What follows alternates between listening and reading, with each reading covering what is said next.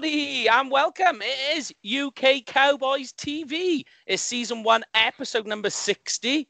Uh, never know, we might even get to episode 100 at this rate for season one. That'll be some sort of record. Uh, but it is uh, continuing on with the breakdown series, uh, positional breakdown series.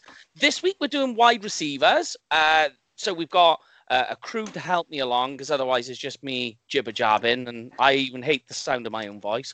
Uh, but for this week, we've got the Scottish contingent of UK Cowboys. We have a double act here. We've got Paul Stewart and we've got Graham Wilson. And then, of course, we have, as we've advertised, uh, a very special guest with us, a close friend of UK Cowboys, one half of the Cowboys Zone podcast. And for anybody who isn't already subscribed or aware of the podcast, make sure you go over, listen to it, get some great guests uh, over there, including ourselves. We were probably Exactly. the greatest guests. I think we're probably the best ones, I would say. You guys set the tone for the first season, so yeah. Woo!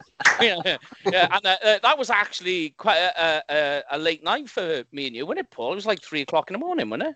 Yeah, I I wasn't initially going to go on because I said because I, I'm up- 'cause I was up early the next day, so and I was uh, and because of you, Mike and Brandon, they were like, "Oh, please, just come on, come on." I was like, "Right, right, cool," but just bear in mind, I am not going to be functional the next day, so I'm so glad I did, though. I'm so glad I did. It was a good laugh. It was great I was- fun. had so much fun, man. It was great. yeah. Yeah, I appreciate you taking one for the team, Paul. I appreciate that. yeah, but uh, as I say, make sure as well, guys, uh, you go and follow on the page uh, Marcus Jones's uh, page, Bluff City Cowboys.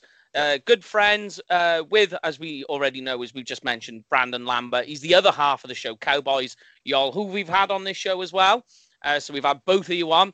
Uh, but just a question about you, first of all, Marcus. How did, because I know you're, you're, you're both uh, yourself and, the hell was that? Oh, it's a bike outside.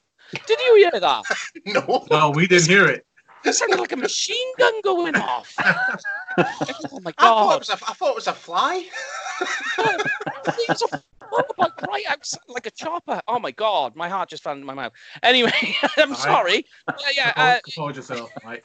I know. I'm all right. I'll be all right. I'm calm under pressure. So, um, yeah, you're both from Tennessee, as we know. But how Right. do how do you know Brandon? Is it just for, I know you're east and west, but do you know each other because of Tennessee? Uh, no, actually, when the whole pandemic started, I started getting more into Cowboys podcasts like you guys and going into different r- chat rooms and things like that. And just through the course of watching podcasts and making comments on stuff, I would always see his name pop up. And Yeah. I would always agree with what he said. He would always agree with what I said. And we just did a DM session one day and we had a lot in common in terms of the Cowboys. And he wanted to get more in front of the camera and I already had all the camera equipment. So it was a perfect match. Because Nice. you, because you work in video production, is that right? Yeah, I So- do ev- yeah, I do everything behind the scenes. Um so I I have a system that I use to to do the podcast. I have my mixers and mics and lighting and I do all the graphics. And Brandon Nice. just brings all the great content. So Uh, it works out and, his, well. and his character and Exactly. all the rest of it. Cowboy deal. Cowboy deal. Yeah. Yeah, yeah. He, he, he can get a bit wild, yeah. But I mean, he's a great guy. I mean, the peer review as well on Cowboy Zone. You, you, you do work really well together. You can see there's a good uh, rapport with each other, you know? Yeah, definitely. I'm trying to get him to do Cowboy Dale more on camera, but he likes to he likes to get in the zone before he does it. Yeah. So It's hard for him to get in the zone in the middle of Cowboy talk. He likes to have a couple of beers and get his mind right to do it. But hopefully we see more Cowboy Dale in the future. I know. Well, uh, I mean, did he ever tell you how that got started? It's just the weirdest story. Yeah, he, he told me a little bit about it. I'm that. not aware of this. I'm actually not aware of it. So I'll be honest. basic, basically, it's that you know the wig that he wears, Yeah, that yeah, mullet yeah. wig. He had that just like in the house, and he used to wear it round the house, winding his missus up. And his missus just said, "Look, just go on camera and do some of that." And so, like, because he's got the love for the Cowboys, he mixed the two together, and lo and behold, before you know it, oh, Cowboys Y'all is born. Sure enough. Yeah. Oh, No, oh, you- always takes the love of a wife to tell you what to do. Exactly. It's true. this is true.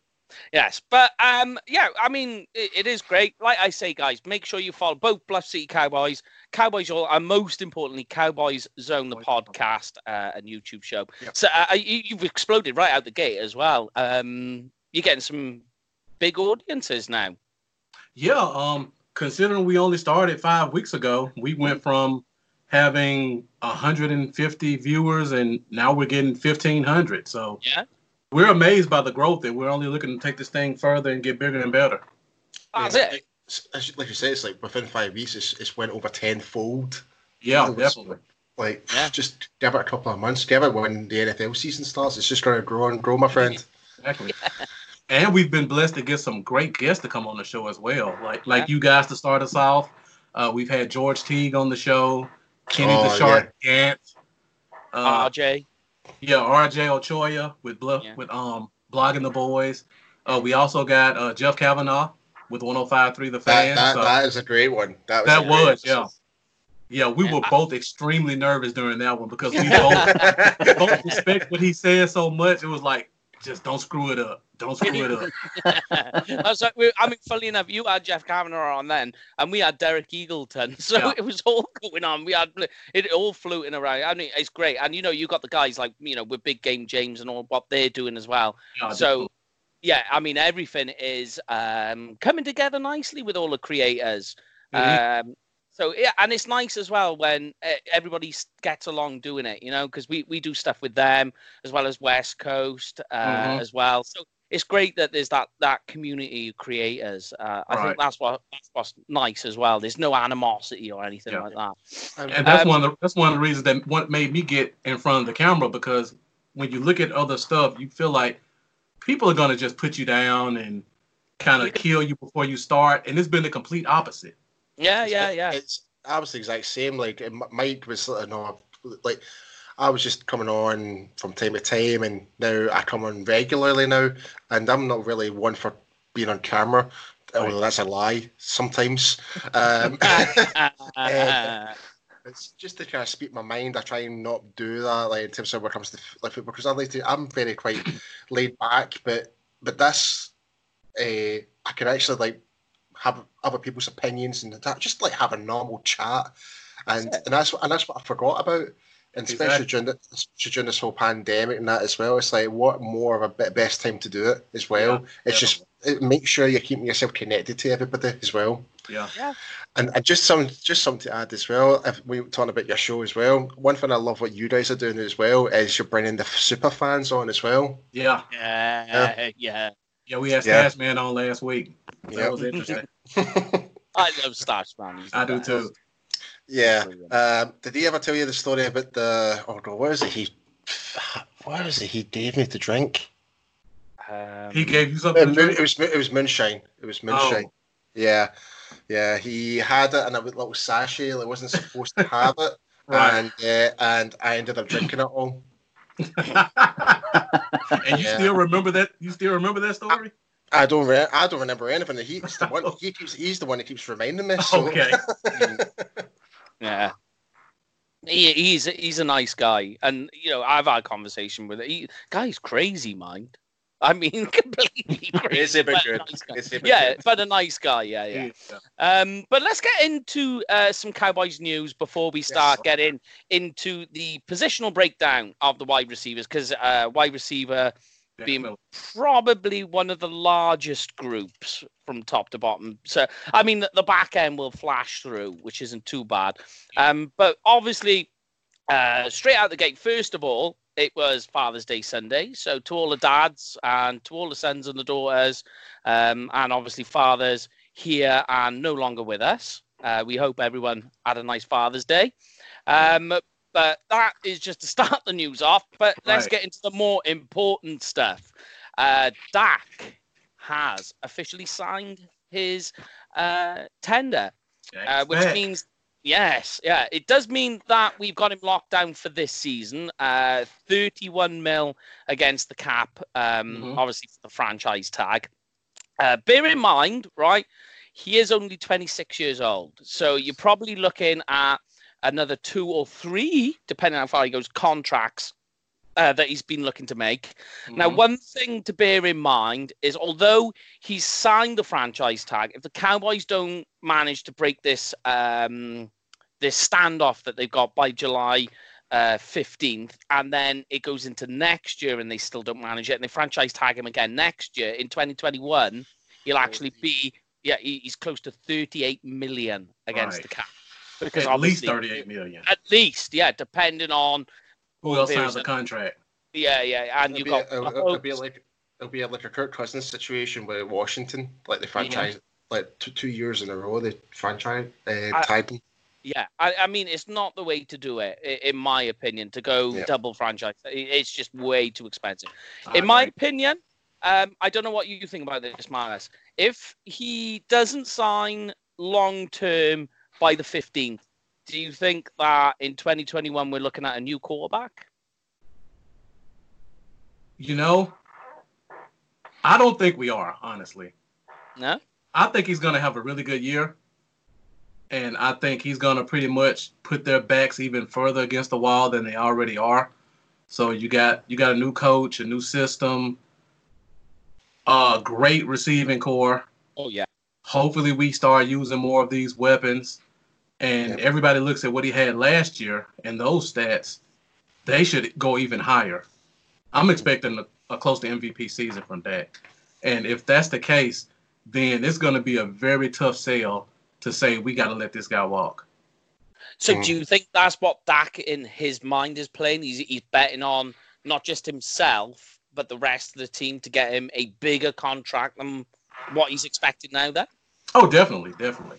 I think I think he sees the writing on the wall as well because he he looked at how well he played. Um, he finally got a number one receiver in Amari Cooper, and they got him locked up. So now he knows his his floor is high right now because he knows he has Coop. And then he got that unexpected new toy that nobody thought we would get in CeeDee Lamb. So now he's like head exploded. Yeah, this yeah, can be amazing. Definitely. Um, do you think, uh, Graham, that I mean, Marcus just mentioned it now, the CeeDee Lamb um, being taken in the draft? Do you think as soon as that happened, uh, Dak started seeing money bags in his eyes and thought, uh, I'll I'll wait for a franchise tag and, blow this up out, you know, for another year. Oh yeah, def- I mean he's straight away he's an upgrade on Randall Cobb, um, and he hasn't he hasn't played a game yet. No, so um, you've got a, number one caliber receiver joining another number one caliber receiver with a second trying to be a number one caliber receiver. So uh, we are stacked at wide receiver. There is no way Dak can blame the Cowboys for not loading up on weapons for him. Um, and like you say, with those weapons, it's only going to elevate his game. And by elevating his game means elevates his contract too. Yeah. So Yeah. if it if it doesn't work for Dak, they're gonna they're gonna move on from the high end talks. They're gonna say, we we've given you all the weapons in the world. We've given you a stud running back. We've given you a, a very good offensive line, and three toys to go and play with. So what what isn't clicking? And they're not gonna they're not gonna give a huge contract to a player that's not clicking. So he has to hit the ground running, but I think he will, and Yeah. then it's big money talk. Yeah. yeah, s- speaking about like sort of the contract and stuff like that, um, a lot of it is still down to related to his agent. I mean, look for example what Todd France did to um, the Tennessee Titans quarterback. Yeah. Yeah. Like, Ryan That- Tannehill. yeah, right. Yeah. Tannehill. When, when I saw when I saw that contract for what that short space of time he did, I'm like, oh, I, I was literally losing more hair in my head. I was like, ah, It's like, if that's the case, I just don't even know where to begin with that one. And we- we've seen it unfold. Uh, all the rumors, decline contracts, and that. Now it's the franchise tag, so it's now all all of it's now pressured on Dak to perform now. Mhm. If he really That's wants that big contract, that is true. It's it's not just the, the pressure from Dak and the performance though. Um, you just know they have one eye on Kansas City because yeah, if, it's Mahomes. It's Mahomes. if Like Patrick he, Mahomes breaks that that um, signing bonus, mil. which I fully expect him to, Dak is going to look at that number and say, "Let's talk there or thereabouts." And there's, Mhm. uh, I, I think Mahomes deserves every dollar he gets because I would rate the Cowboys receiver corps over the Chiefs receiver corps. I think they, they just have Yeah. more talent, but Mahomes seems to have that knack of taking the game by the scruff of the neck and controlling it. When when we saw them go behind, and he rallied in the biggest stage and brought home the trophy. So Yep. um, he'll be well paid, and I really hope that they get Dak done before that happens. I, f- I think we does need are, to, but- he definitely it's- does need to get done before Mahomes. I think if if it happens after, benchmark's just gone up. Yeah. Definitely. the only thing that scares me about the Dak situation, there's this one big stone that's in the way, and that's COVID 19. Yeah. If we get into 2021 and we don't have fans in the stadiums, the salary cap is going to go down. Mm-hmm. And Dak's team doesn't have any control over that, and the ownership doesn't have any control over that. So if Dak wants 40 million and the numbers just simply don't add up and there's nothing the front office can do, then Dak has to make a tough decision on is there anybody else who even has 40 million out there for me?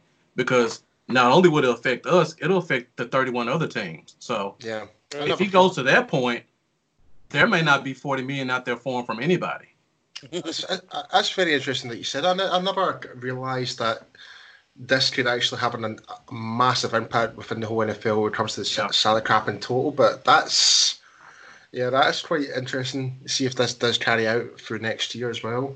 Yeah. And on the on on the flip is obviously the other side of that is like you know you're looking at, at the the way it goes down. There's a way it goes up too. there where- is where the yeah. Yeah, yeah, yeah. You know, so it's just so up in the air because obviously you've got the new CBA, you've got the natural, um, the way that, that the cap naturally increases, you know, through how it's all designed Right.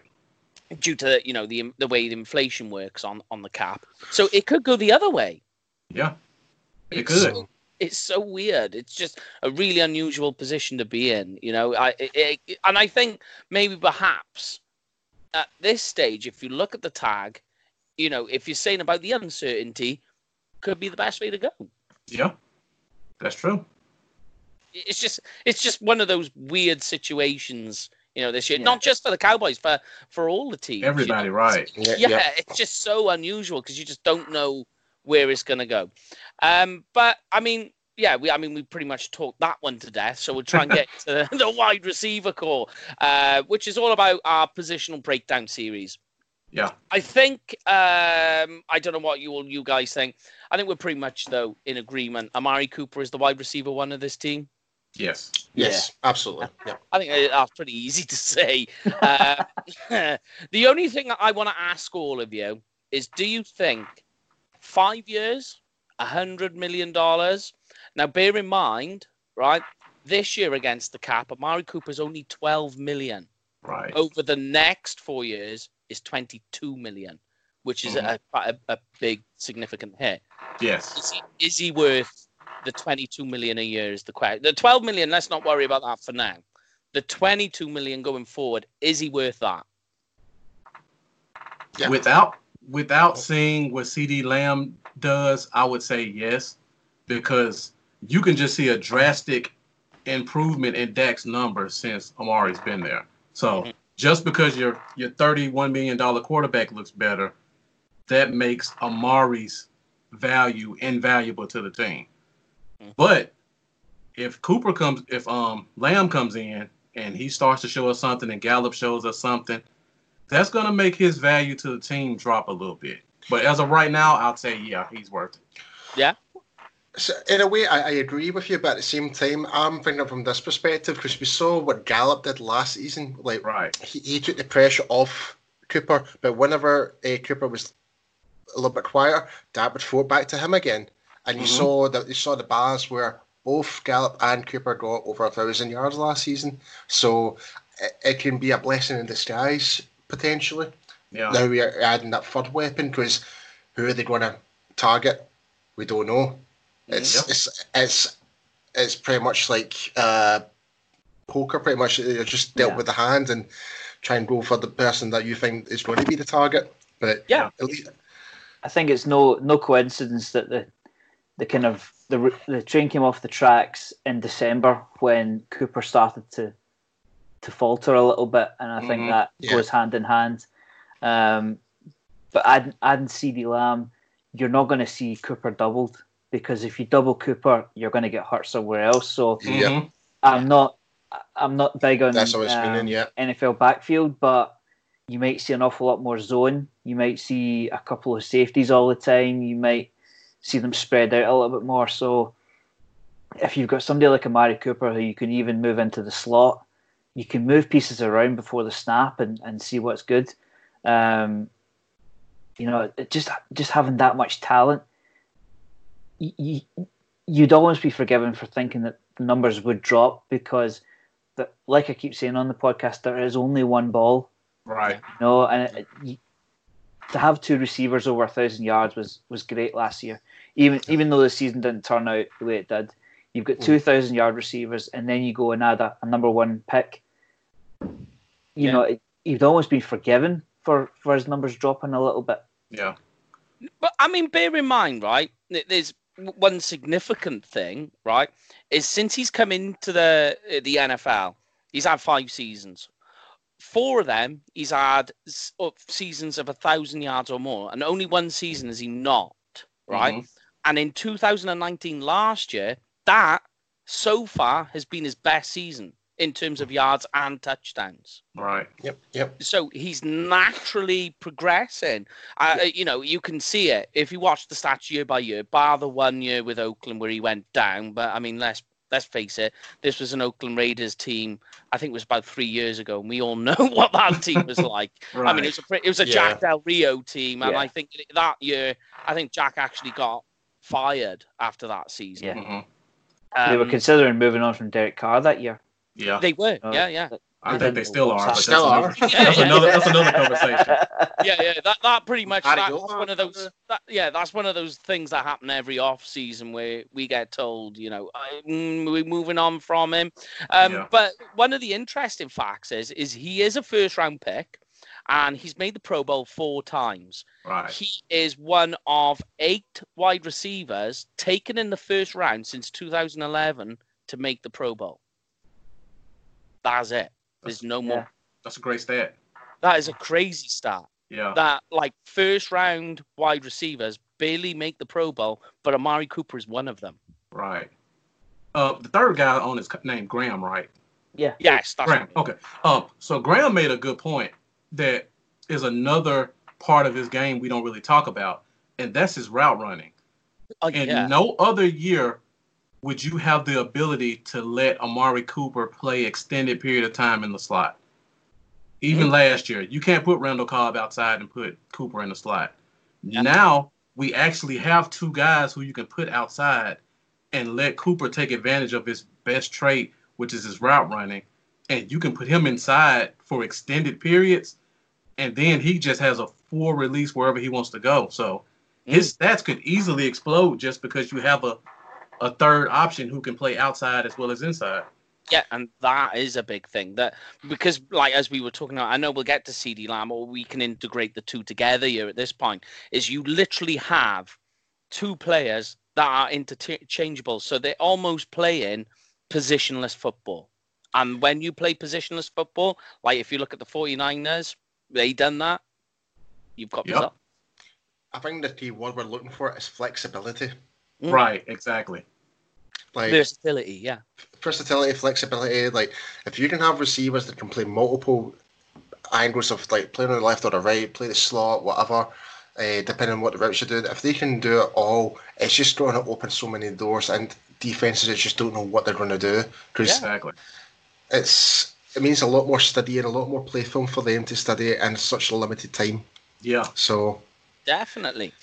Um, I mean, like, we, we may as well integrate it with you know the the, the two together because I think Cooper and Lamb are pretty much going to be an interchangeable pieces together, as you say, with due to their versatility. Yeah. So let, let's take it this way then with with Cooper and Lamb because of the, the draft pick and because of the way that uh, Lamb and Cooper play? Do you see like pretty much the way that it's going on, on the the roster? You're going to see three wide receiver sets constantly, so you're going to have not so much 21 personnel. What do you reckon, Marcus? Oh, definitely. That's Yeah. too much talent to have one of those guys on the bench. Yeah. And then we haven't even talked about Gallup yet. That's just a No. whole nother Yep. another avenue that's that's just going to be even more amazing. Well, So, hit, hit us, hit definitely. us with hit us with Gallup then. Um, um, we'll just work right through the roster. Gallup. Okay. What is it that um, makes Gallup such an interesting prospect for the Cowboys and a player? So when. Gallup when Gallup came out, I was one of the few people that I know that was saying he was a first round talent that year. Yeah, Everybody was crowning DJ Moore and Calvin Ridley. But if you go back and look at Gallup's stats from college, everything that he shows us now, he was doing it then. He Yep. was a big play guy. He Yep. was a one on one 50 50 ball guy. He had a lot of yards. He had a lot of touchdowns. a lot of physicality. A lot of physicality, right? Yep. So Yep. you have three guys now that you can't double team any one of them. And they all have pretty, they're similar, but they all have a unique skill set that they can all take advantage of. Mm. You got Gallup, who's the 50 50 guy. Yeah. You got Lamb, who's the the YAC guy. He can catch Yeah. it and take it The up yak. the field. The Yak Daddy. Right. And then you got Cooper, who's your who's your pure route guy. Mm. So everybody has a strength and they're amazing at it. And it's gonna be a really pick your poison type offense when, when Definitely. Yeah. Team 40 burger, as they keep saying. Definitely. I know we're talking about wide receivers, but don't forget our Blade, Blake Jarwin as well. Right. Yeah, yeah. I, And I, I we, mean, we, we haven't even seen enough of him yet due to last season, but we don't even know what to expect for this one because um, our, our good friend uh, Shannon Gross, he's got him going over a thousand yards. That's right, yeah. So we're gonna have four thousand yard guys on the team. Who, who knows? And if that's Mm. the case, if that's the case, Dak might as well, Dak might, Prescott might as well get his cash book ready, Yeah. ready to sign out. Then, so, but we actually we mentioned that last week to Eagle, Eagleton. We said, "Oh, by the way, Shannon Gross reckons he's going a thousand yards," and he he just made a laugh. And he was like, I, "I'm not going to say nothing bad because Shannon's my guy," but he just laughed, and we are like, "Yeah, yeah, we ma- we made that same laugh." Um, but I know um, we're not. I go know on, we're not talking about tight ends, but with Blake Jarwin, I can see him having four, or five hundred yards, but I think he's going to get about twenty-five yards a catch because yes, nobody can run with him in the middle Yeah. of the field. Every Yeah. play he makes is going to be a big play. I think. he is a pure move tight end. No, Right. no matter where you put it, he is a pure move tight end. And whenever you look at his plays, I mean, we did a highlight play last week of Blake Jarwin because it tied in with um, our tight end breakdown. Um, if you look at them, they're all 20 yard catches down the field. Uh, or he's he's you know making moves and jukes and moving defenders in front of him. It is gonna be crazy. I, I, I I got him for about six seventy personally, and, and a handful of touchdowns. But one of the more interesting things for me is the fact that usually your tight end is your red zone. He's a good red zone target. I he, he can be, but you need to Mhm. get you know for Blake Jarwin, we need to get things moving to get him free. For me, the more important factor for the red zone is the guy we're just talking about, Michael Gallup. I think Yeah. he's a huge Yes. red zone target. yes. For me, the way I see Michael Gallup, Dez Bryant Jr. I would agree with that. Uh, Just that- yeah, that's a really good comparison. I would Yeah. definitely agree with that. Yep. isolate him on one side. If you see a corner playing a straight man, just throw it up and let him do what he does. Yep. and then Yep. once he gets the And ball, he, and, he, and he, at- he attacks it. He attacks it like oh, like Yeah. a man possessed. Yeah.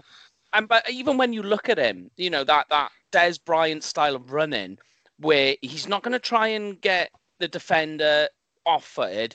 He's just going to run through you, and he's going to Mhm. let you. Know, He's going to let you know he's there. Yeah. You know? He's got powerful striding on him. Yeah, yeah, and he'll open up and- and cover ground quickly. Um, you know, exactly like Dez Bryant, where I think with Gallup, he's not a pure route runner. Like, Yeah. like you say, Marcus, he's the guy you throw the ball up and you say, "Go be nasty, give that ball some attitude, and let the defenders know we're there."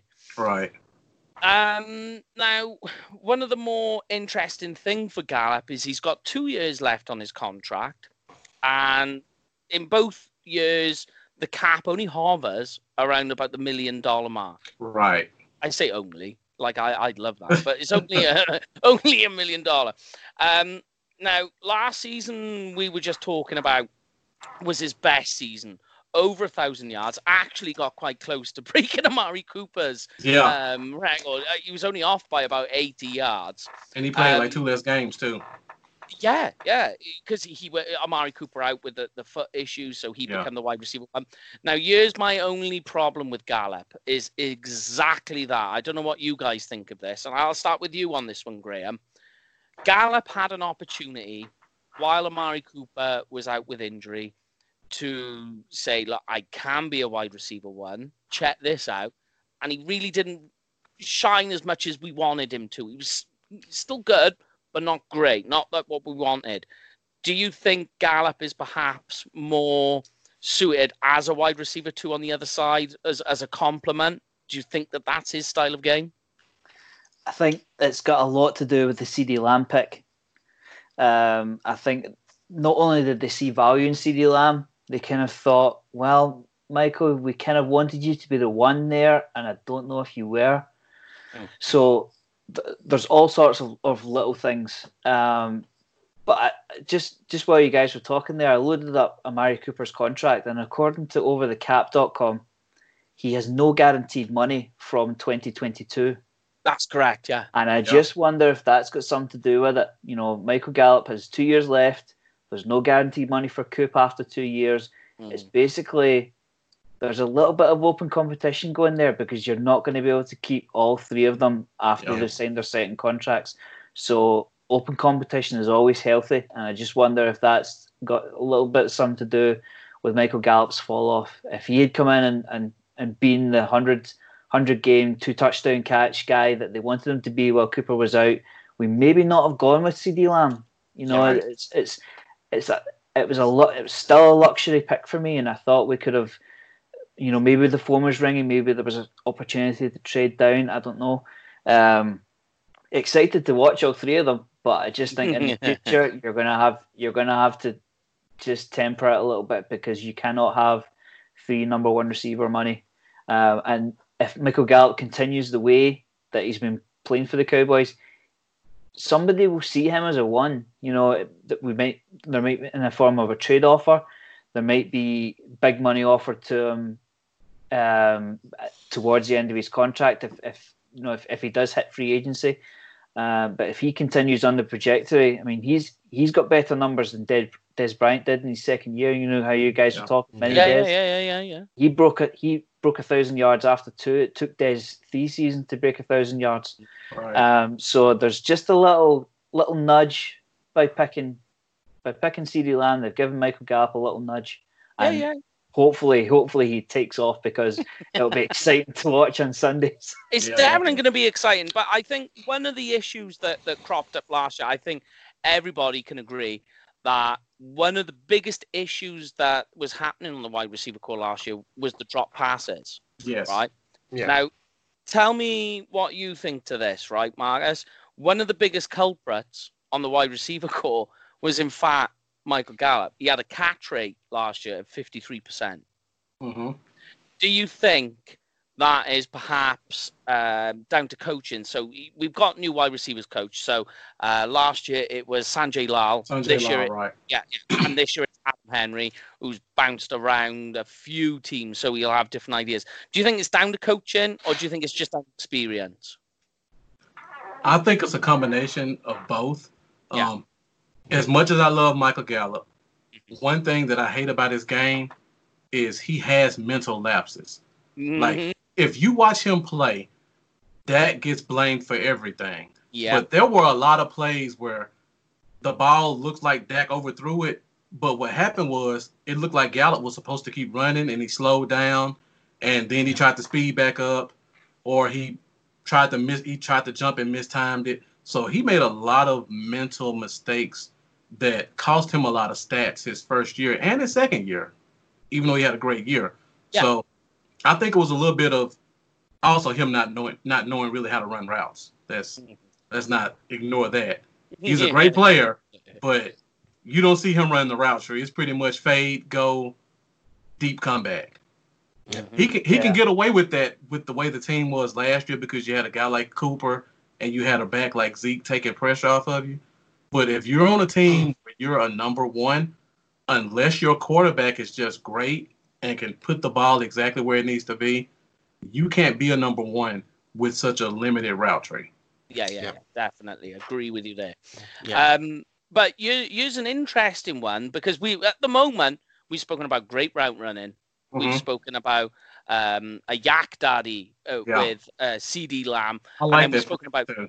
yeah, yeah, YAC daddy, and then uh, yeah, and then you've obviously got the physical side um, with um, as we were just mentioning, Michael Gallup.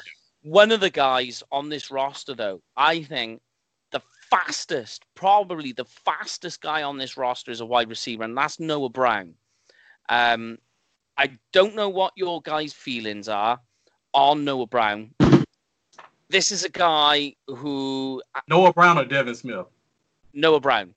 I think he's. As I, I'm, I'm, I was about to say because I was expecting you to say Devin Smith. To be perfectly honest, no, I, Devin Smith is fast. I think Noah Brown's faster. Okay. I honestly do. right? Cool. But use my question about Noah Brown with you guys. We've had a small sample size. The guy's only had nine receptions, hmm and that's it. And uh, he spent last year on the injury on the injury report. Yeah. Uh, got put onto IR, so we haven't really seen him at all. Do you think Noah Brown? This is his last chance this year to like to make or break, or do you think perhaps with everybody else that's been put into this, Noah Brown's already done?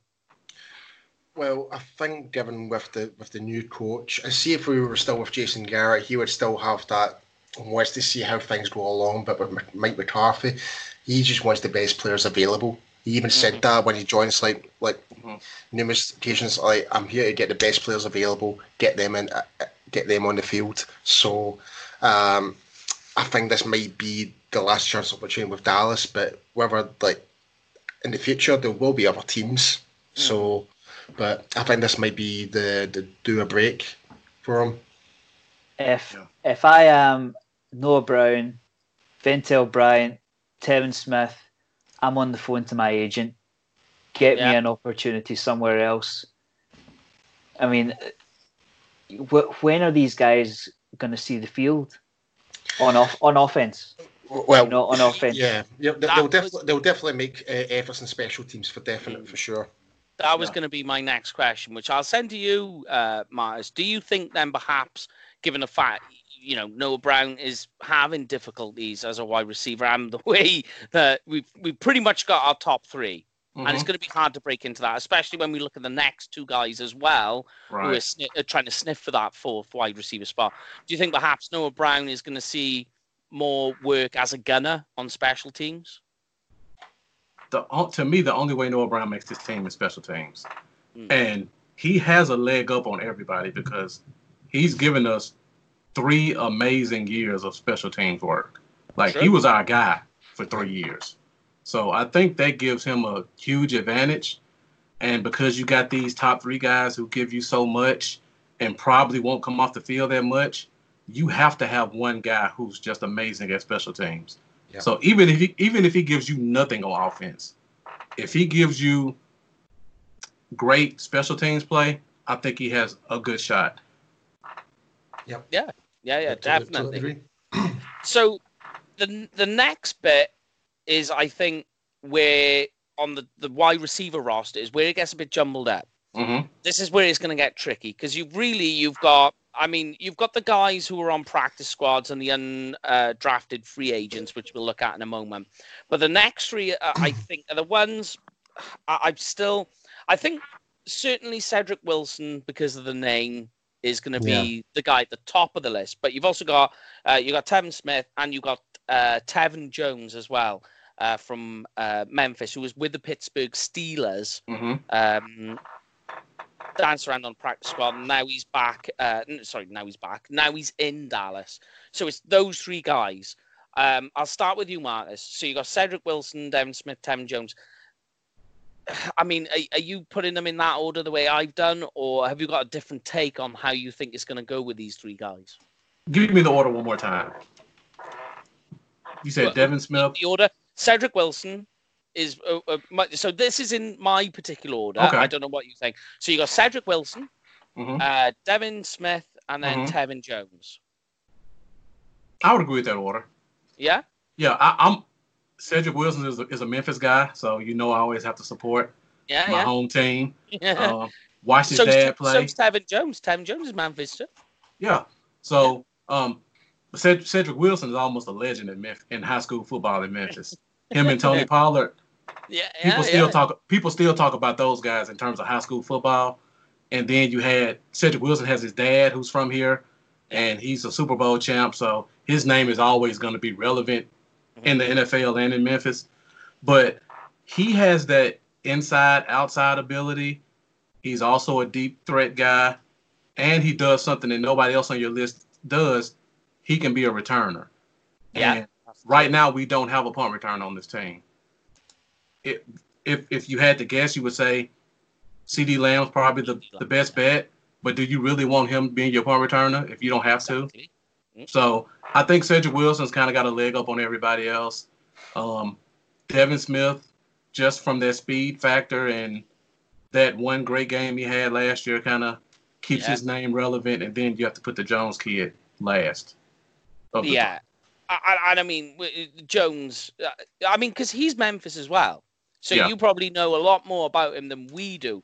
I mean, I don't know. I, I, watched some of his highlight reel. The only thing I could really compare him to in terms of play comparison is Marvin Jones. I don't know mm-hmm. if, uh, if you feel that that's a decent comparison for him.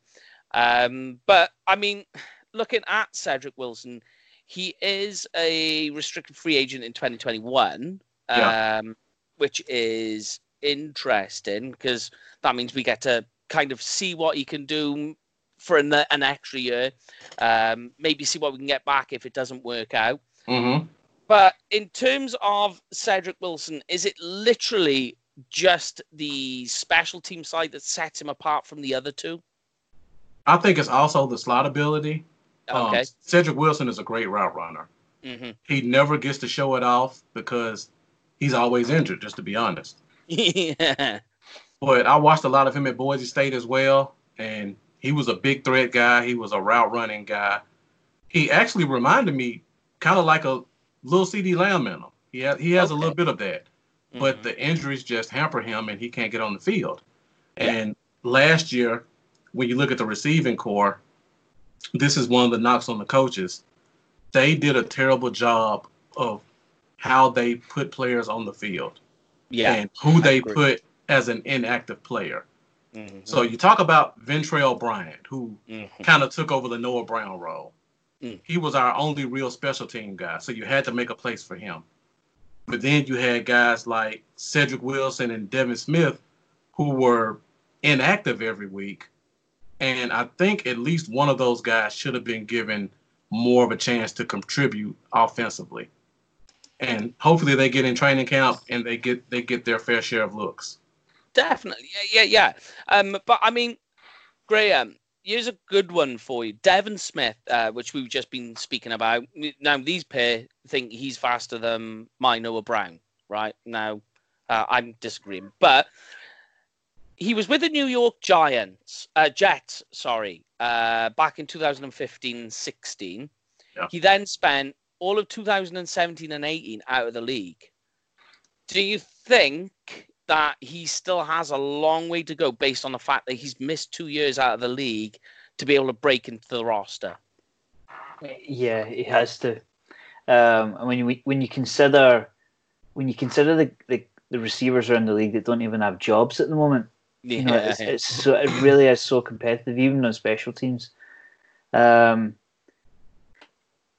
you know, the, the uh, particularly in the Cowboys, the first three are set. We all know that. We all recognise it. It's you're really just competing for the odd, the odd looking on offense and then special teams. So, um, yeah, it's tough. I mean, it's, it's uh, you you really you really don't know. You really don't know because that that has to set him back. Um, and when you consider the amount of injuries and inactives that we had last year, you go and throw CeeDee Lamb into the mix. It Mm. only it's, it's only just pushed everybody down one slot when we pick CeeDee Lamb. So Yeah, yeah. um, it's it's going to be tough. You know, you just he's just hoping for that that one catch from um, the Red Rocket in a third preseason game, Mhm. a flash that makes somebody think, you know, maybe we should go and get him. Um, it'll be it'll be tough. It Right. will be tough. Uh, I mean, the only other interesting fact from those three guys that I think makes Tevin Jones um, quite interesting is they actually signed him to a futures contract uh, last year. So that does make him stick around for, you know, gives it that little bit more of appeal. But whether that works out, I don't know. But the next guy then, because the, the the the next two guys, if you like, are guys who have been on the Cowboys practice squad already. I get your take on these two, Paul. Um, first of all, we got Jon'Vea Johnson from Toledo.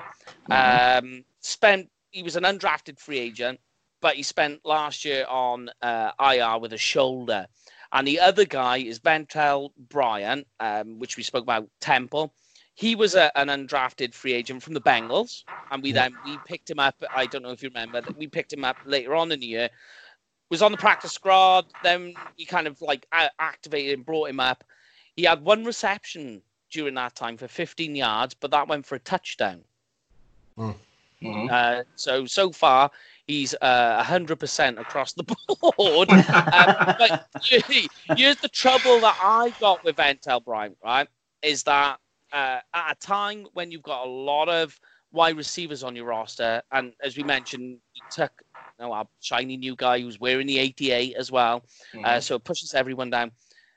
During the off season, this guy unfortunately picked up a DUI charge. Um, Mm. and we all know that you know no team likes negative news.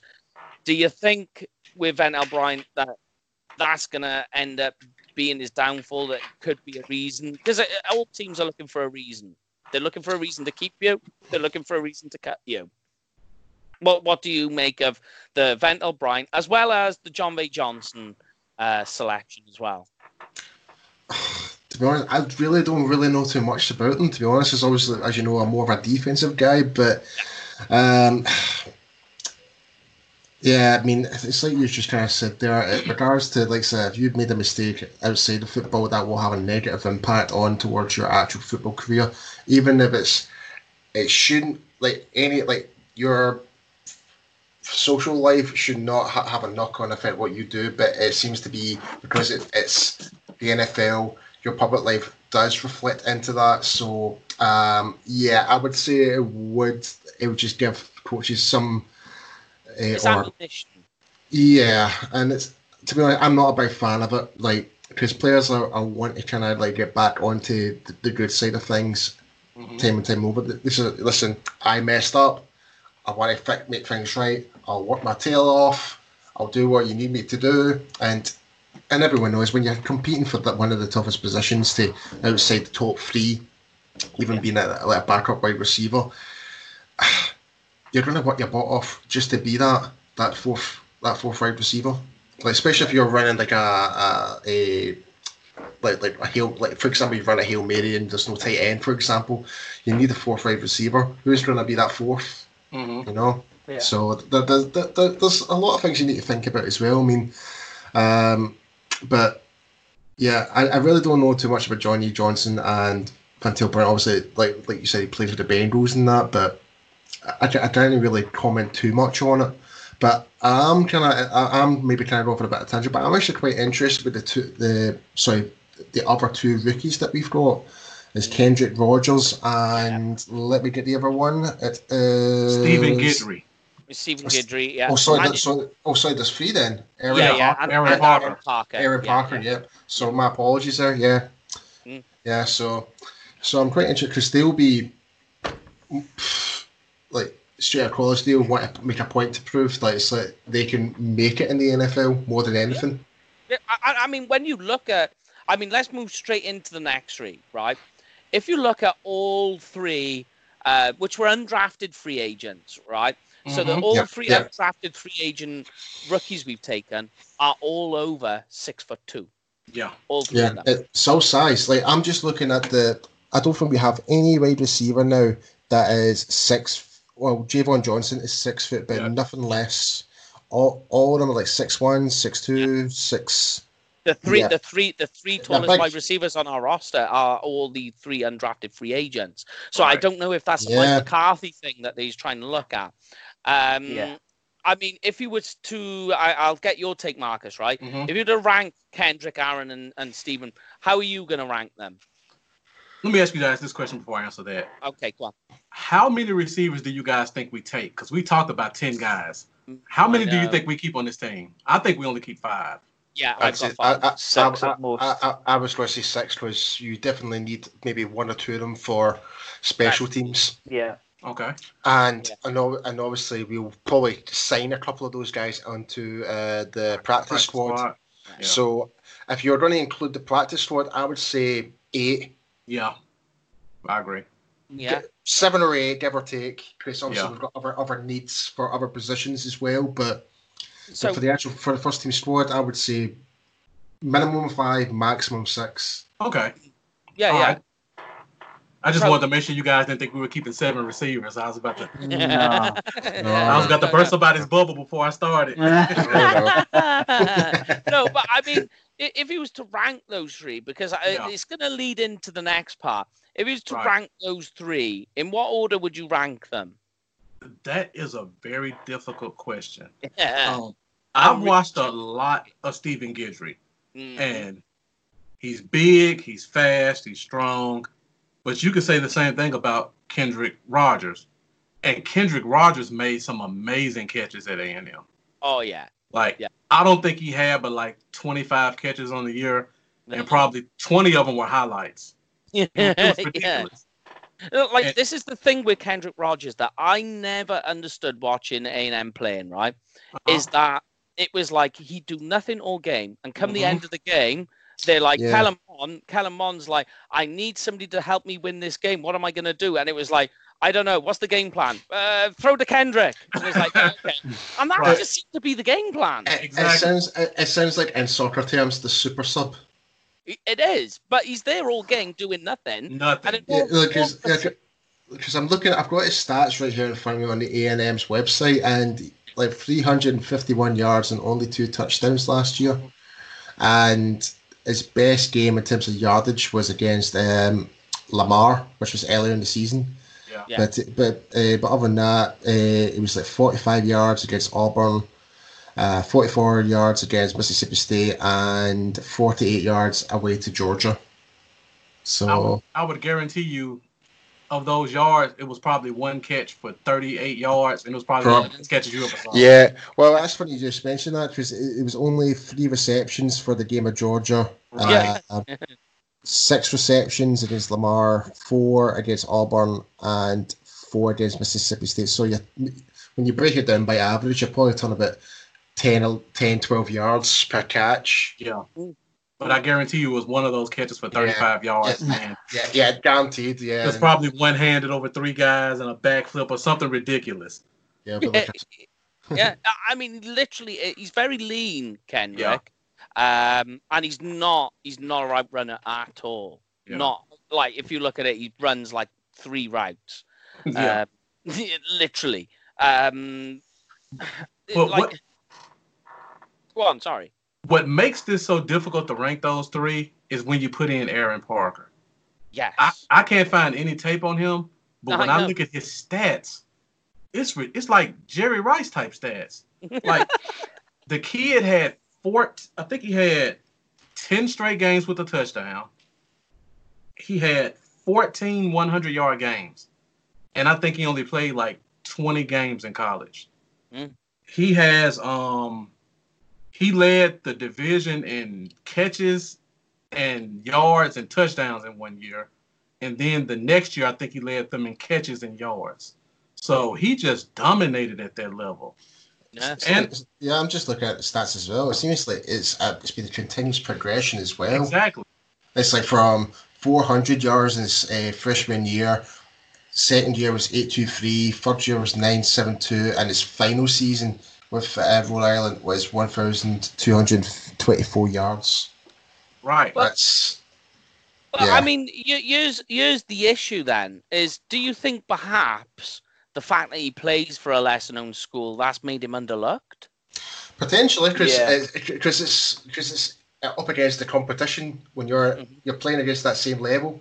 yeah. yeah. Like, like so, it it was the same idea. Like, um, who's the offensive tackle that got drafted um, a couple of years ago? Um, Alex Cappa for the Tampa Bay Buccaneers. Mhm. Like everyone was talking about, oh, he's such a monster offensive lineman. I know I'm kind of going off topic, but I'm just trying to try and make Yeah, the yeah, yeah. comparison. Yeah. But because he was more of a, I think wasn't it even second division? It was like third division, was it not? Right. NCAA.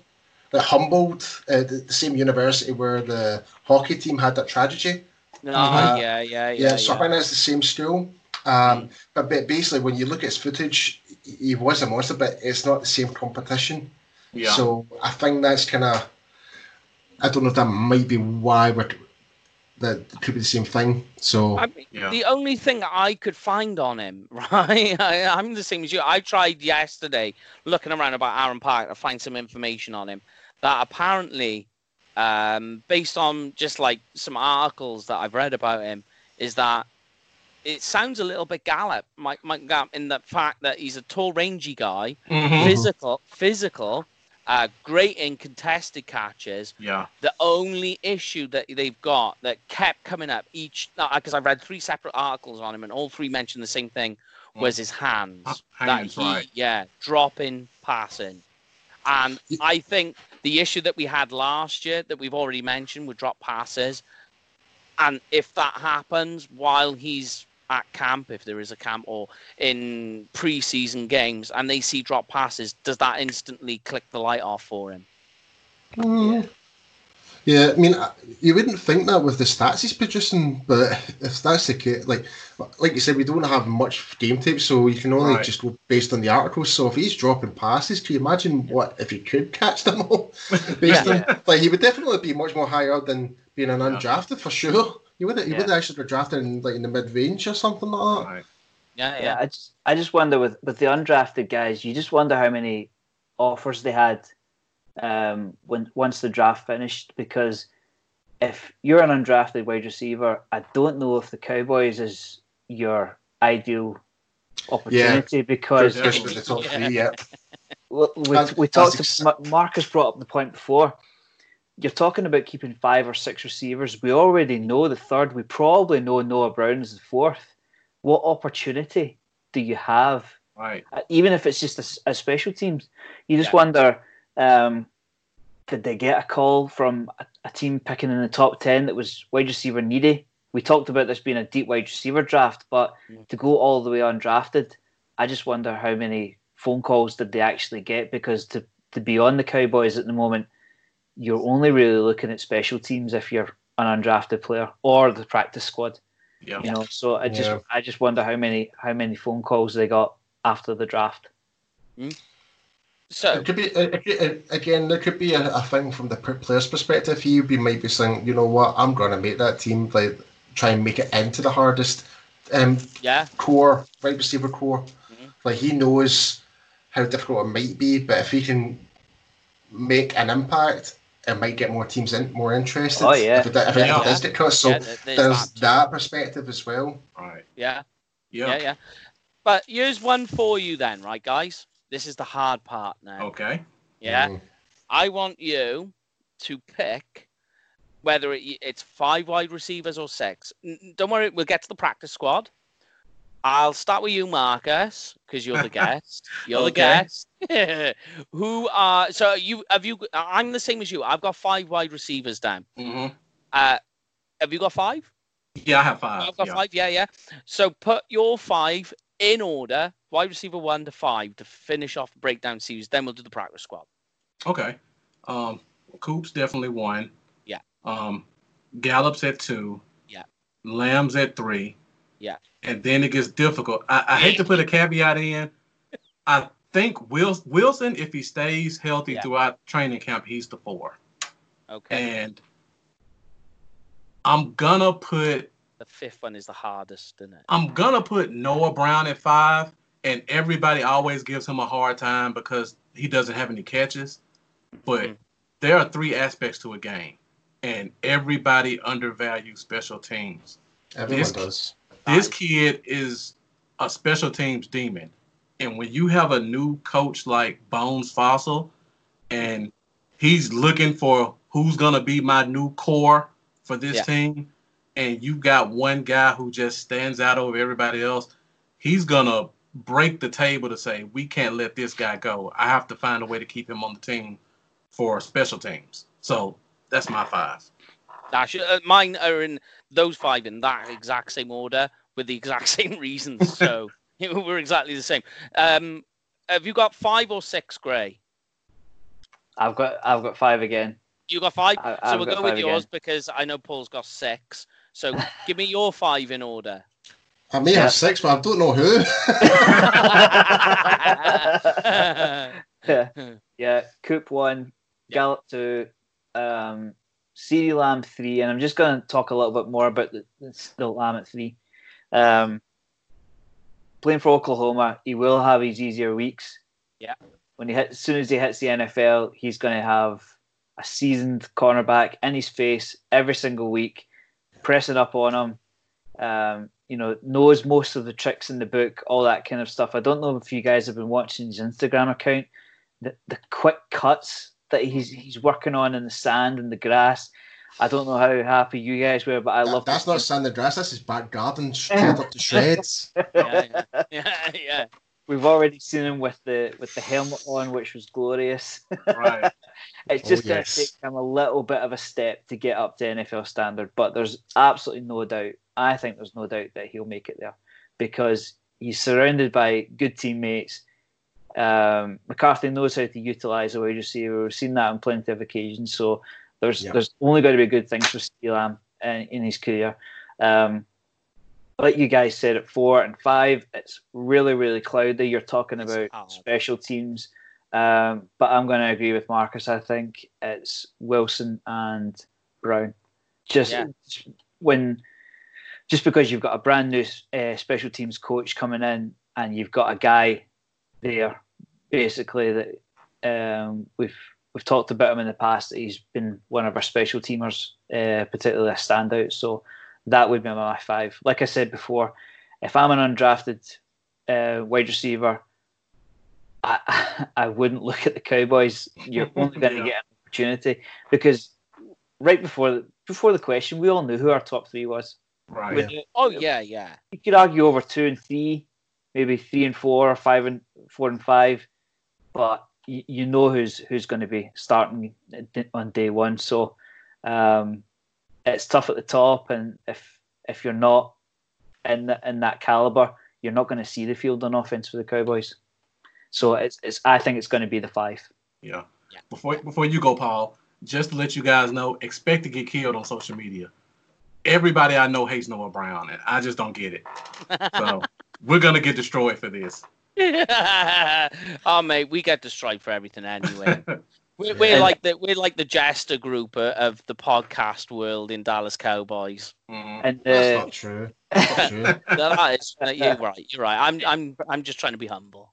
Marcus, in the private UK Cowboys fans group, you should see it on Sunday night because Dak Prescott is the most polarizing player in Cowboys history. You I can love imagine. that or you hate him. It's like Marmite. It's like Marmite. Mm. They Yep. don't know what Marmite is, mine. Oh, right. Yeah, America have no clue what Marmite is.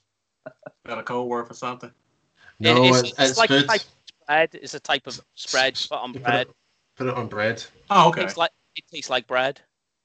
It's, it's, it's like it's like a it's, it's like a yeast.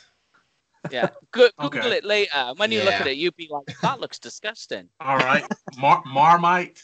Marmite, yeah. M E Yeah. R M I T E. Yep. Yeah. Marmite. Okay. It's, it's disgusting. It's, it's, it, it, it sounds like an actual element. Mhm. Yeah, that's true. um, but we've gone completely off the rails here a minute. But we'll, I'll try and Sorry- bring the the Looney Sorry train about that, Paul. That's all right, man. That's all right. so, um, do give me give us your six then, Paul. You're going for six. Right, so obviously, uh, Cooper number Yeah. one. Yeah. Uh, Gallup number two. Uh, Free Lamb, but I'm gonna say depending on the situation, day two could probably swap in and out. Yeah. Like depending on what play we do, depending if it's you know third and ten, third and long, whatever, third and short.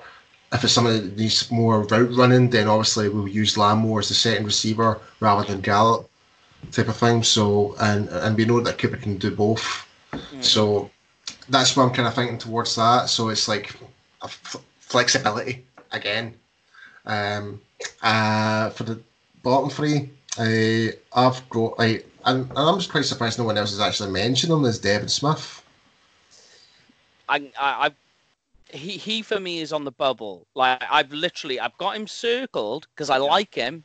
Yeah, I, I like him think- a lot. Like I thought he I had think- a great game against Washington. I thought Yeah. he looked great, but what happened after, no one knows. He just seems to disappear. The face off just wasn't getting any game time at all. So, Yeah. um, but I hope he can actually can come back stronger. from what I saw when he played against Washington, he looked absolutely great. So, um, and obviously number five and six uh, would be like Cedric Wilson and Noah Brown for like the special teams type of thing. So Mhm. Yeah. that's the only addition really was pretty much Devin Smith really. Yeah. Um, but He- it'd be very, it, it will be quite tough for likes of the um, rookies to come in. But the only the only thing I would say is probably be all down to contracts. If a rookie gets in, is saving Yeah, more yeah. cap space. That's the only thing I can really think is you might McCarthy might actually go away from the whole best player available. You might actually go towards a rookie that is just on that near enough that same level, but it'll, Yeah. it'll save that extra million or some or so in the cap. Yeah. so yeah, so there's that. I'm kind of I, there could be some fleeing about, you know.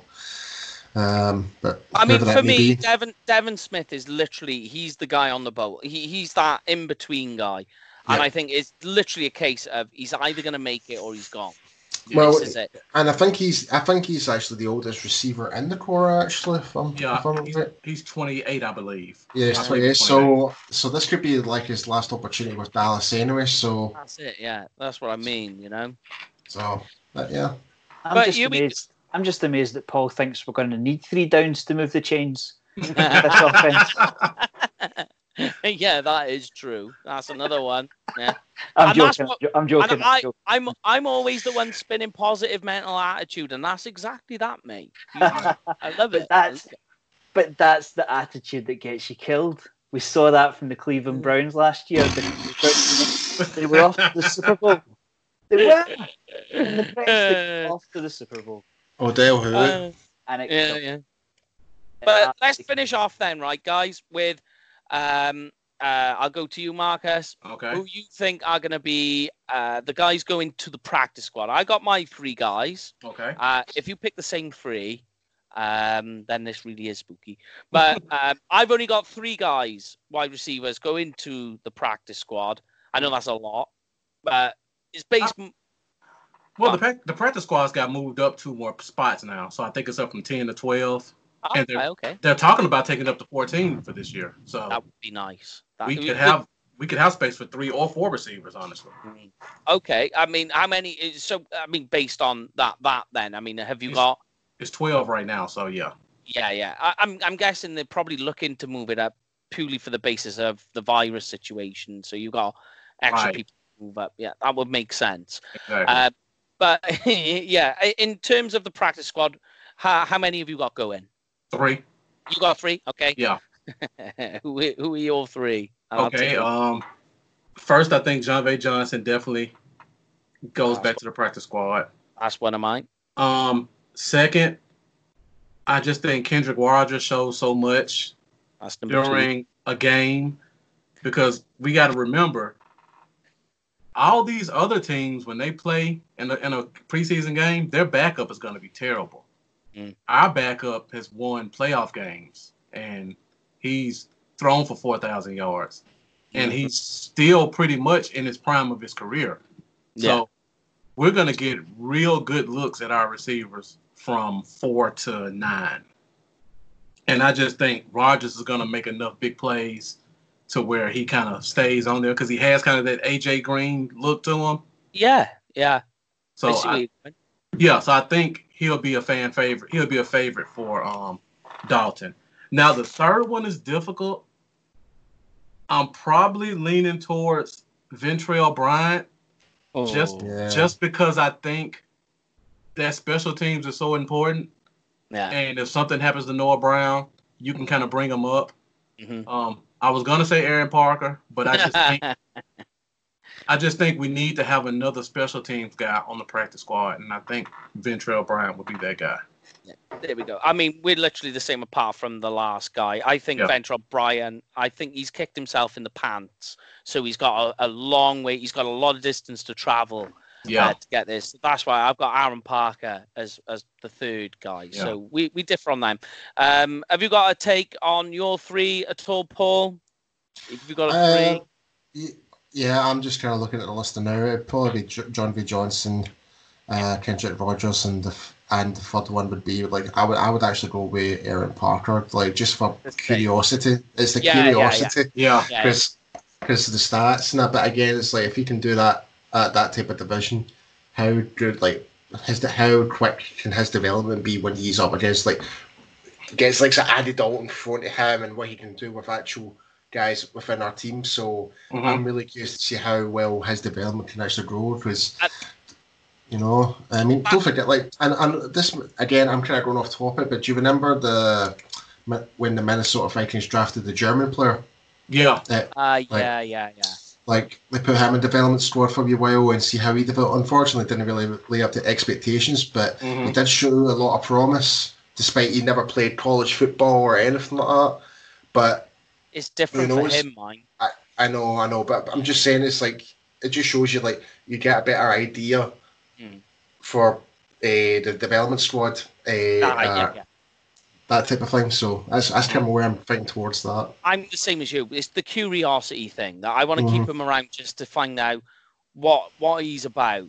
And Like, can he be used in the future? That's the question. That's yeah, yeah, yeah, yeah. And I know what you're saying with the same thing with the uh, I can't remember his name, the German guy. It's, it's, Uh, Moritz Böhringer. Yeah, yeah, boring. That's it. Yeah, yeah, yeah. But obviously, it's different for an NFL international team because they don't actually um, count towards the roster. Mhm. Yeah. So it was slightly different for him. But Yeah. do you have a take for uh, how many guys you've got going to the practice squad, Mr. Graham? Well, if I was to go with the three, um, I'm going to go a little bit of left field, and I think there's something in this height and weight thing. Uh, For me, I could go with Rogers, Parker, and Bryant because the amount of times to fill M- Marcus in, my dad's a Packer, Mhm. and we we normally watch Packers and Cowboys on Sunday nights. Um, and the amount of times I've heard a Packers wide receiver score a 35 yard touchdown, and I've never even heard of him. I just I just think there's something in this Mike McCarthy thing. yeah, Um, so there's, I think there's a lot of curiosity by them by them filling the receiver with the, uh, the receiver corps with um, Rogers and Parker, like the like you say in the curiosity, but like we also said earlier in the podcast, 6'3", 6'3", and six four, all over all over two hundred pounds Yeah. as well.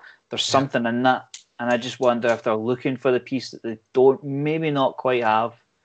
Um, so that would that would be my take on it. I mean, the amount of times I've I've seen touchdown catches from guys you've never even heard of. right. McCarthy just seems to find talent where nobody else has looked before. I think we can see that also in uh, Ben DiNucci being drafted. You Right. must you must Yeah. see something in Ben DiNucci to go Well, and he, pick well, him well he's, look- he's he's looked at he's looked after uh, not looked after him. What am I saying? He's he's been scouting him for quite a long time. Yeah. Yeah. And I just wonder if there's a little bit of Aaron Parker in there as well from Rhode Island. Possibly. Yeah. Yeah, Right. yeah. Is is the is the talent not befitting the division and the and the school? Yeah, yeah, definitely. But Lem- oh, go on, go on. Sorry, Mark. Let me throw a curveball in there because the the rules have changed with the practice squad this year. not Yeah. only did they expand it from 10 to 12, they also made a new stipulation that says in years past, you couldn't have a guy on the practice squad if he's had more than three seasons. That's right. Yeah. This year, they added a new rule where you can have one guy no matter how many seasons he's played. Okay. Yeah. So if a guy like Devin Smith doesn't get a contract offer and the team says, look, we're going to pay you a veteran minimum salary just to be on our practice squad, he could possibly hang around on the practice squad. Yeah. Oh yeah, that's true. Yeah. That's true. Yeah. Yeah. Yeah. So that's something to watch. work. It's, it's, uh, if he gets into development, at least he's still making a good fair bit of money being in that practice Yeah. squad. Right. Yeah. I mean, it's, Oh yeah, it's just- definitely. Yeah. I mean, we these had are a all- I would love to couple be. Bro, I, I would drop my job to be in the practice squad and play D line. I'll tell you that. Right. Even though, I won't, even though I wouldn't last one practice, but it'll be an extra million in my pocket. these these are all good things for the NFLPA in particular because they've got more guys they've got more guys in the game and more guys making money from the game so they're not necessarily having to go back to the job that they studied for you know they can Mm. still be in and around the game and um, it's just that it's a, it's a bit of a leg up for the guys at the bottom of the, of the roster that maybe don't don't get that opportunity for them to have more guys on the practice field that can only be good for the NFL and the NFLPA yes. Yeah, yeah, Yep. yeah. But I think that is the wide receiver call wrapped up in our positional breakdown. Um, now, before uh, um, I finish off by asking Marcus if he's got anything, just want to quickly shout out to our sponsor, Cowboys Experience. Make sure, guys, if you're going to a game this year, you go through Cowboys Experience, book through them for their tours and fantastic game packages. Make sure as well you use the code word UK Cowboys to get your uh, free gift uh, that they offer by just saying the word. Um, so, and obviously as well, what we love is photos. If you go to the game, send some photos over to our page in our group. We absolutely love that. Um, but Marcus, before we wrap it up, it has been a pleasure having you with us, and we can't wait to me. do it again. We Yeah. definitely do it again with you uh, and Brandon. Uh, but have you got any questions or anything you want to add to the wide receiver position at all? Uh, not to the wide receiver position, but Okay. I want to put I want to put Paul on the spot for the second. Yes. I, I know you're a defensive guy, Paul, Oh, and but more you want to keep you want to keep six receivers. Mhm. Uh, I think on offense we're pretty much set where we are. What position on defense would you go short in to keep a six receiver? Because that was my that was my problem with keeping five. We have so many injuries at linebacker. We have to keep an extra guy. Defensive line is so versatile. I had to keep a guy, and then corner. So to me, you have to cut one of those defensive spots short to keep a sixth receiver. What I was thinking. really in have my me on head- that spot here. Uh, I mean, the, the, the thing I was thinking of why I'm not taking six wide receivers is one was the linebacker injuries, and two, Yeah. I don't know what's going on with corner. I was the same way, Yeah. and I had to find a spot to cut short, and it was receiver. Mhm. So I'm just curious, like, where did you go short at? as much as I hate to see it, it probably would have to be D line Okay. Okay. because like we've definitely improved by bringing some of the additions in, Mhm. like McCall and uh, McCoy, uh, Gallimore. Yeah. Um, eh, like, Ga- Ga- I don't care what anyone says. Gallimore is going to be a star in the next couple of years. He's going to be a starter. Mhm. But um, yeah, the, the way how the squad is, I think it the compromise would have to be the D line because we don't know what the situation like. Is Tyrone Crawford going to be the same type of person coming back? And Mhm. like, there's all talk about salary cap once again. Like, should Yeah. we afford to maybe cut him? That type of stuff. So I don't know. It's I think Tyrone Crawford for the D line would be the uh, the only wild card or joker card because yeah, I mean, especially with an injury like that he had at the age he's at, is He was- what Yeah. Tyrone Yeah. Crawford you're gonna get? Yeah. Yeah. So Yeah. But yeah, but it, it would have to be D line, unfortunately. As much as it pains me to say that, because I'm a D line man, man Mhm. guy myself. So yeah, Okay. because because like you said, the injuries and the uncertainty, injuries for the linebacker, and the depth we've got, uh, and also just the overall numbers at corner. It's th- those need more attention to detail Yeah. more than Mhm. D-line. Yeah. And, but- and plus, and plus, we've actually got a really good D-line coach now, which Yeah. I think next to the Jim Tomsula, who uh, I don't know if you're actually quite aware of this, but he used to coach in the NFL Europe I way back. that. then. Yeah. The Scottish, Cla- the Scottish Claymores. Okay. Yeah. Yeah, so uh, that was when the you had teams like Amsterdam, Barcelona, Frankfurt, Rain Galaxy was the, the other one, wasn't it? hmm Yeah. And, Yeah. and and and uh, and Monarchs. obviously, uh, the London Monarchs, and we had the Scottish Claymores. Oh, there we go. Hey! Yeah, That's a throwback right there. yeah, Yeah, big, yeah. big time. but yeah, uh, so Jim Tomsula's got a lot of history that uh, I can relate to. Okay. Yeah, well, uh, there we go then. So Yeah. now we've we've found some out about NFL Europe as well as what we think of uh, Tyrone Crawford and um, what Paul thinks of the wide receivers. That he thinks they're more important than a poor D lineman. So shame, shame on him. Don't you put that evil on me. but uh, you know, I mean, honestly, Marcus, it is a pleasure to have you with us. Honestly, It's it's been great, man. great. It's been great. Yeah. Um, and like we said, you know, it, there's the back and forth. So we've had Brandon on, we've been with you, and now you with us. Um, so it's a beginning of a, a beautiful relationship, as they say. Definitely.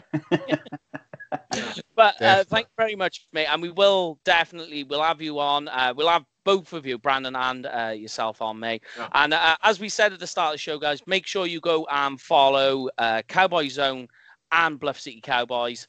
Uh, and get involved with this show. It's brilliant, honestly. But from myself, uh, Graham, Paul, and Marcus, we'll see you all again. See you next See you later. See you later. See you guys.